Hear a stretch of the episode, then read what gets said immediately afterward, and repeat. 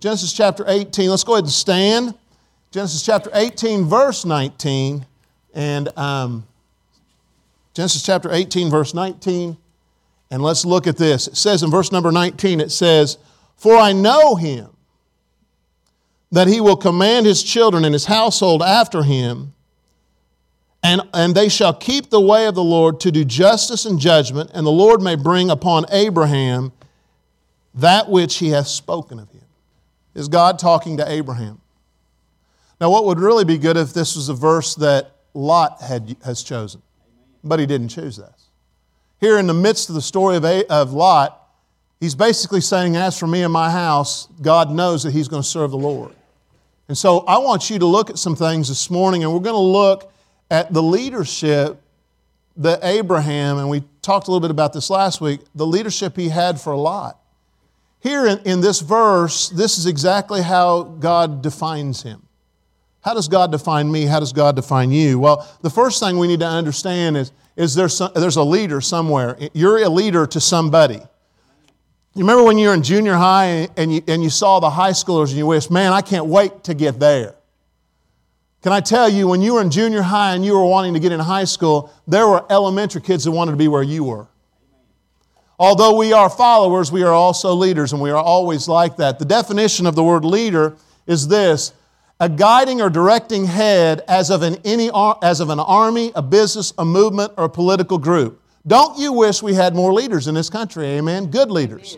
And so here we have a leader. And we're going to talk about Abraham and we're going to look at his leadership qualities and we're going to look pretty quick through these. Um, if you look at the first point I want to give you, it's this you have to lead when those following are at fault. You always loved that, didn't you? I remember when your kids were at fault and you had to correct them. Um, that's not always an easy thing. Now, if you're a boss, there's people that are going to be below you and they're going to do some things wrong, and you're going to do things wrong to them also. But you, if you're a leader, you have to lead when those following are at fault. And we're going to look at a story when it comes to Abraham. I don't know if you can read that, that's pretty bright. Abraham was a leader, but he also was a servant. Now, you know you're a good leader when you're a servant also. You don't have to be mean spirited, everybody, to be a leader. I've worked with people that, that, that, are micromanagers. How do you like to work with people that are micromanagers? They give you a job and then they always check up on everything that you're doing. Well, Abraham and Lot, they had a unique um, relationship. And I want you to see where it shows that he was a servant. Let's go to verse number one in chapter 18. And here, here comes along, God appears to Abraham. And it says, And the Lord appeared unto him in the plains of Mamre, and he sat in the, in the tent door and it says, in the heat of the day, and he lifted up his eyes and looked, and lo, three men stood by him. And when he saw them, he ran to meet them for the tent door and bowed himself toward the ground. This was not a normal occurrence, what Abraham would do, but he knew who these guys were. And it says in verse number three, and said, My Lord, if now I have found favor in thy sight, pass not away, I pray thee, from what? Thy servant. He's telling him, listen, I am going to be a servant. Abraham was a leader, but he was also a servant. And when you're a responsible servant, guess what? There are some things you have to deal with. And I want to I want to go through this story and I want you to see this. Here he says he's a servant. Later on, he would say he's another ser- the word servant in verse number five. But when you're a responsible servant, can I tell you something? If you're serving our master, our Savior, guess what? The first point is this you are always taken care of by your master. Here she talked about a selling of a house and they wanted to do it soon and how that would have changed. The master knew what was going on. You are always taken care of by the master. Aren't you thankful for that? How many men in here are good patients when you're sick? If you don't know you are, ask your wife. She'll tell you if you're a good patient. Sometimes I'm a good patient, other times I'm not. You know, I, I don't like, I, I was telling somebody this morning, I always get the flu or a cold in the summer. I'd rather get it when it's cold because it matches with the temperature outside. I always get a cold when it's hot. And, it, and it's just miserable. You can't breathe, and, the, and then you go outside, it's real hot, you can't stand it. And so when I look at this, you are taken care of by your master. Let's look at these verses in Genesis chapter 18. Go to verse number 11. And you'll see the story. Now, these guys are going to, and the Lord's going to tell Abram that he's going to have a child. Now, watch what it says in this.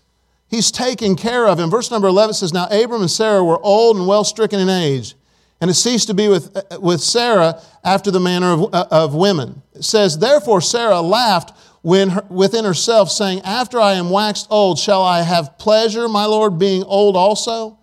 And the Lord said unto Abraham, Wherefore did Sarah laugh, laugh, saying, Shall I of a surety bear a child, which am old?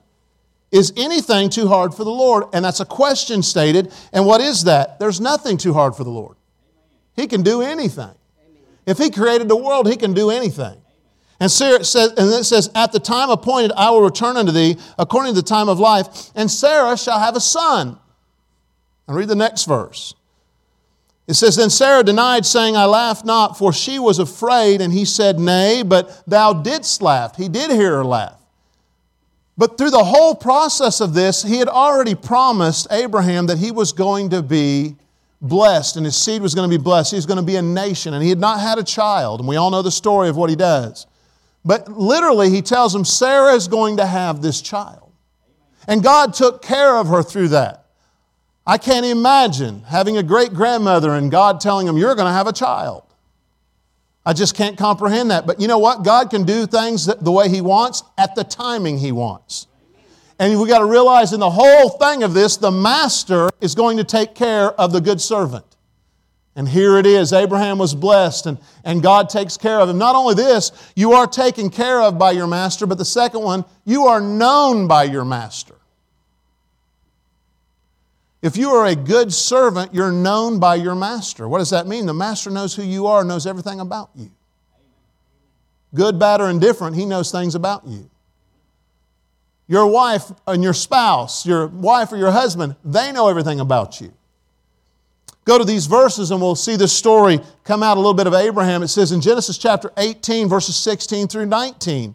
Now, he, he starts talking to, to um, to Abram, it says, And the men rose up from thence and looked towards Sodom, and Abraham went with them to bring them on the way. And the Lord said, Shall I hide from Abraham that thing which I do? He's about ready to annihilate Sodom and Gomorrah, and he says, Should I not tell him, This is a servant to me.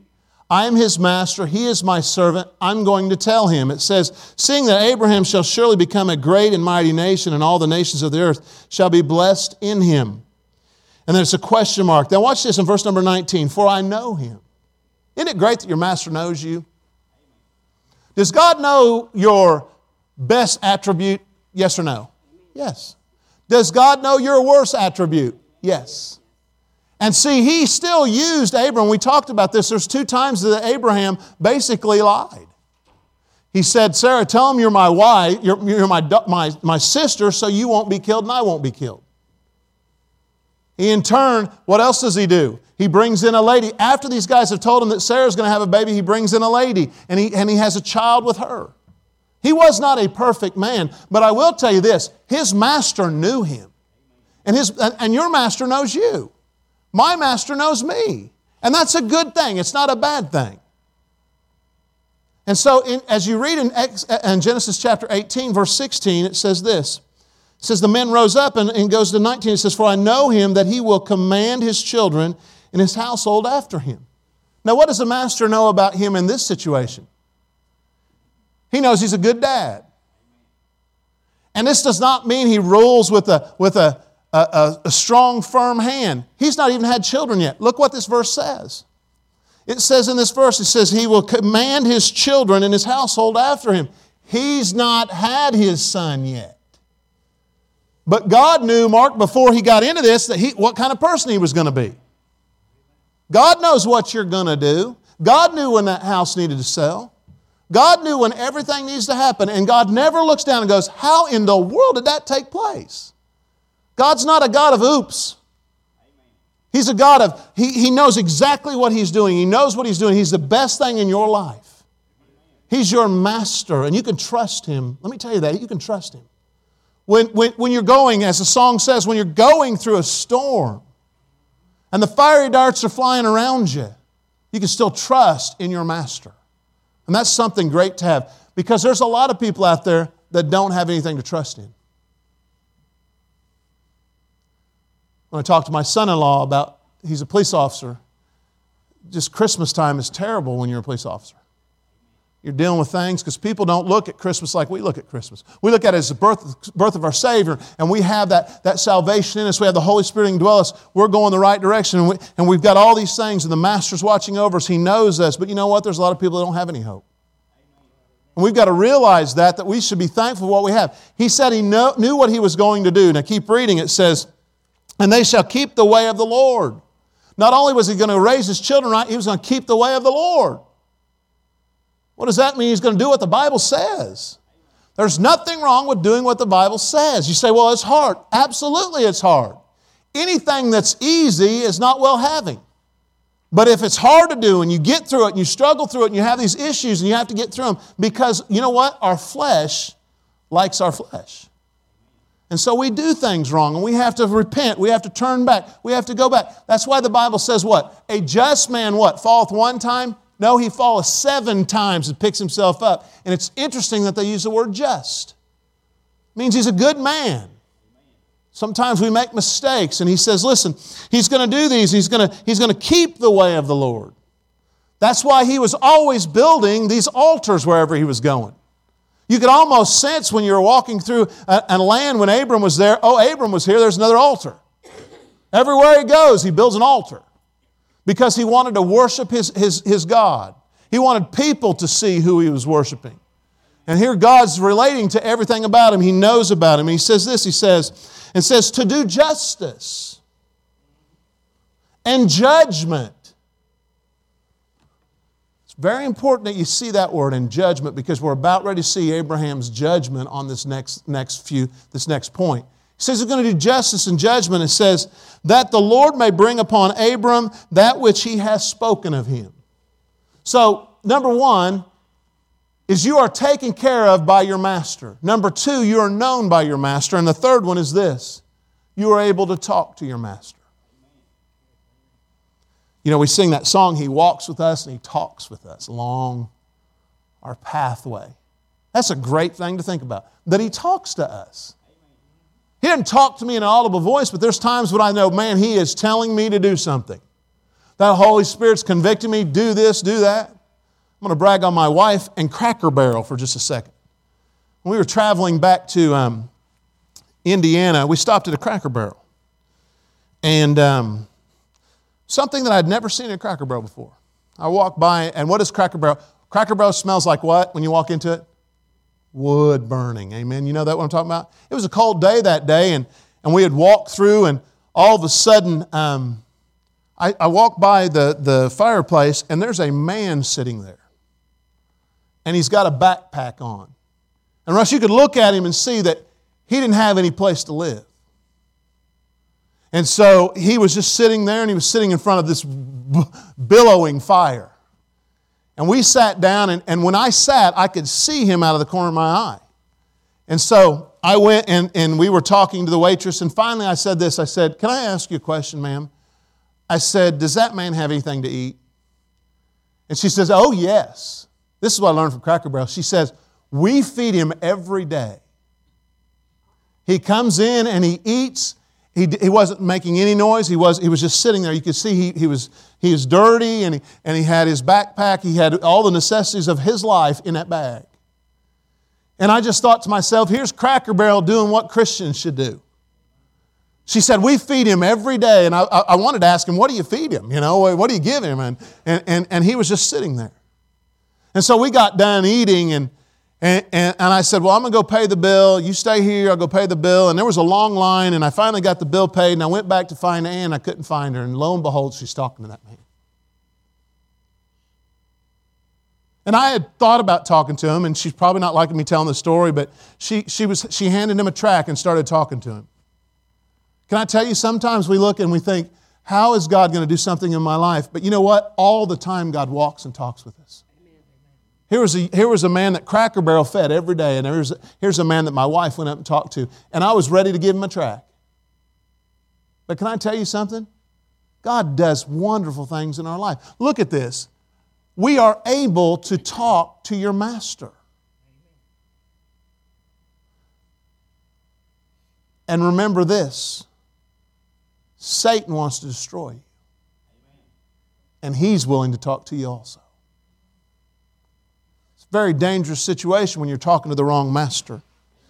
Now let's look at this story in the Bible. Go to Genesis chapter 18 and you'll, you'll see verses 20 through 23.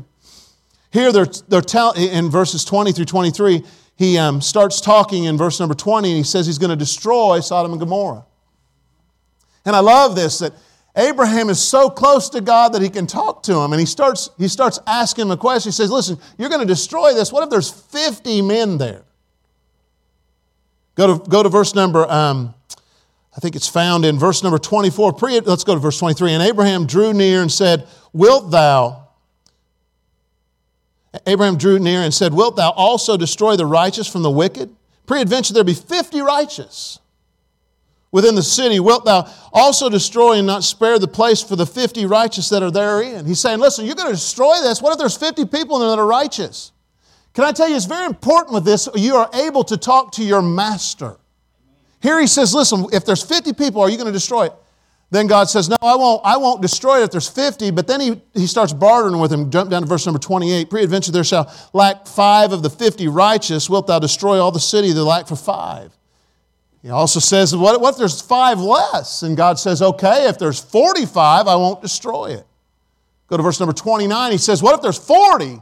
He's keeping working, working it down. He says, what if there's 40? As I say this to you, remember this if you're not close to your master, you can't talk to him. You can't do what Abraham did. When I ask God for something, I better be close to Him. I've got to understand that He will take care of me. I am known by what I do, and He will listen and He will speak to me. He gets it down to 40. In verse number 30, He gets it down to 30.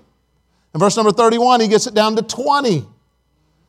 And finally, his last saying, and as, as you read it, I, I, love it. Let's just read this. He says in verse number um, 31, he said, Behold, now I have taken upon me to speak unto the Lord. Pre-adventure there shall be 20 found there, he said, I will not destroy it for thy name's sake. Now, watch what he says here. He says, And he said, Oh, let not the Lord be angry. He says, And I will speak yet but, but this once. Preadventure 10 shall be found there. And he said, I will not destroy it for 10's sake. So he went all the way from 50 to 45 to 40 to 30 to 20 to 10. We can talk to the Master because the Master loves us. Just to show you a little bit about this, Genesis 18 24 deals with 50, and we're going to work all the way through 45, 40, 30, 20, and now he's down to 10. And in my, how many of you like math in here? How many are math people in here? Raise your hand. How many of you English people? Raise your hand. All right, I like math, okay? So I'm putting myself in Abraham's thought process. And let's do Abraham's math, math in this. I want to look at two verses real quick. Go to Genesis 19. You have to flip over to the next chapter. But Genesis 19, and verse number 12. It says, and the, and the men said unto Lot, Hast thou here any besides? Son in law, and thy sons, and the daughters, and whatsoever thou hast in the city, bring them out of this place. Jump down to verse 14. And Lot went out and spake unto his sons in law, which married his daughters, and said, Up, get ye out of this place. Let's look at his math. He gets them down from 50 to 10, and Abraham in his mind knows how many kids Lot has. And so it says in verse number 14 that he has sons in law. Well, to have two sons in law, you have to have two daughters with him. That's four. It also says that he had sons. He had two more sons. That's two. He had daughters. The minimum he had was two. We know about those two because they escaped with him. And who else did he have? He had his wife. So you add all these together in Lot's mathematical equation, guess what? The grand total is what? 10. All he had to do was save his own family. Did you notice the question that he says in this when the, when the, when the angels are talking to him? Go back to verse number 12. It says in verse number 12, And the men said unto Lot, Hast thou here any besides? And then there's a question mark. What's that question mark mean? He says, You've got all these things, but this guy, the, the, the, the, the angel is talking to him, he knows what his family's like. He knows he's not going to be able to get out with his family. And he says, Listen, do you know of anybody else that's righteous here? Did God know who was righteous there? Absolutely, he did. Absolutely, he did. He knew who was righteous. And, and here's this leader, Abraham has got it down from 50, 50 to 10.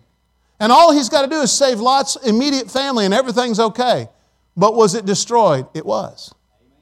So, as a leader, you're going to have to lead when those following are at fault. And number two, you're going to have to lead when those following are lost. If you've ever been in a leadership position, sometimes leaders know more than other, other people do. Sometimes you have to direct them and not tell them what you know. And sometimes the people are just totally lost. Because this is not the second time, this is not the first time he's intervened for Lot. Let's go to another chapter and let's look at this. Genesis chapter 14. Here's the other time that Abram goes after Lot. In, in Genesis chapter 14, and we're just going to read about four verses. I want you to see this. In verse number 12, it says, and these are the, these battles of the kings is this whole um, aspect of this, this chapter and they're battling with each other and battling with each other and then look at verse number four uh, verse number 12 it says in verse number 12 it says and they took who lot. And they took lot and they not only took lot abram's brother's son who dwelt in sodom and his goods and departed. And i think it's very interesting that god let one person escape. Because look at the next verse. It says there came out there came one that had escaped and told Abram the Hebrew, for he dwelt in the plain of Mamre, the Amorite, brother of Eshcol, the, the brother of Aner, and these were confederate with Abram. So here he says, listen, they, they've got him, and how this chapter could have changed is Abraham could have said, oh, he's on his own. But when you're a leader, you have to lead when those are, follow, when those are following are lost. He is gone. He, they can't find him. They don't know where he's at. So, you know what Abram does? He doesn't even have his own army, but he makes one. Look at the next verse. It says in verse number 14 And when Abram heard that his brother was taken captive, he armed his trained servants, born in his own house, 318, and pursued them into Dan. He gets 318. This shows you how great Abram was, Abraham was at this point. He has 318 servants that he's trained, and now they're army. They're an army. And he's going after a much larger army, but yet he is going to win because you know why? God is on Abraham's side. And it's wonderful to have God on your side. Now keep reading, and it says this. It says in verse number 15, And he divided himself against them, he and his servants by night, and smote them, and pursued them unto Hobah, which is in the, on the left hand of Damascus. And he brought back all the goods, and also brought again his brother Lot and his goods, and the women also, and the people. Sometimes when you're a leader, and there's always people that are following you, you have to follow when others are at fault, and you don't have to tell them what they're doing wrong. You still have to be a leader. Sometimes you have to be a leader when the following are lost. They don't know what they're doing. We went to an escape room yesterday. It was nine in one room and nine in another. They came up with the names. Mine was Pastor Wagner's team. Okay, I didn't come up with that name. We had to come up with that name because Daniel um, Bishop beat my team, and his, his came out first, and his team's name was We Beat Pastor Wagner's Team. Sometimes when I go through these, uh, these escape rooms, I don't understand them all. We got to the last part, and I'm going to pick on Russ for a second. Me and Russ are both colorblind to some extent. And the last d- d- for us to get out was all based on color. Follow this little red string, this green string, this blue string, this yellow string. And I could have got up there, listen, this is my team, we're going to do it my way. I had no idea what colors those things were. So I looked at Russ, and he was doing the smart thing. He was just leaning against that back wall, just kind of looking at these people. So I thought, I want to be like Russ. I'm going to go back there and just lean there too. You know, there's times when you're totally lost. I could not have helped our team out one second, that last, last part of that. And I, I, looked at the clock and we had eight minutes left. I thought, there's no way we're going to get out of here. There's, we're going to be stuck in here and, and they're going to have church service tomorrow and nine of us are going to be in this building. Lo and behold, we finally get out and there's the other team. They've already taken pictures and sent it to me while I'm inside the room. Where are you? Where are you? Sometimes you get lost. Sometimes we're at fault. But leadership still has to lead. And if you think about this as, as Christ being our leader, you not think sometimes we're at fault? Sometimes we're lost, and God still has to lead us despite our faults. The last statement I want to, I want to make to you leadership and servanthood are very difficult. But with God's help, they are needed and fulfilling in the end results. There's something we need, and they're fulfilling. When Abraham brought Lot back, do you not think he thought, wow, I finally got this handled? He's going to be okay. He was lost and he's, he's found, everything's going to be okay. And then he goes and he lives with in Sodom and Gomorrah. Ends up taking all of his daughters that are married. His son in laws all die. His sons die. His wife is turned to a pillar of salt. And he walks away with the two daughters that he was going to sacrifice with what he was going to do. He wasn't a very good leader. But all he had to do was look at Uncle Abraham and a good leader there. He's the one that built the altar. Lot was always the one that followed in his footsteps and ran off, Lot, off Abraham's spirituality. You can't run off somebody else's spirituality, you can only run on yours. We've got to be leaders.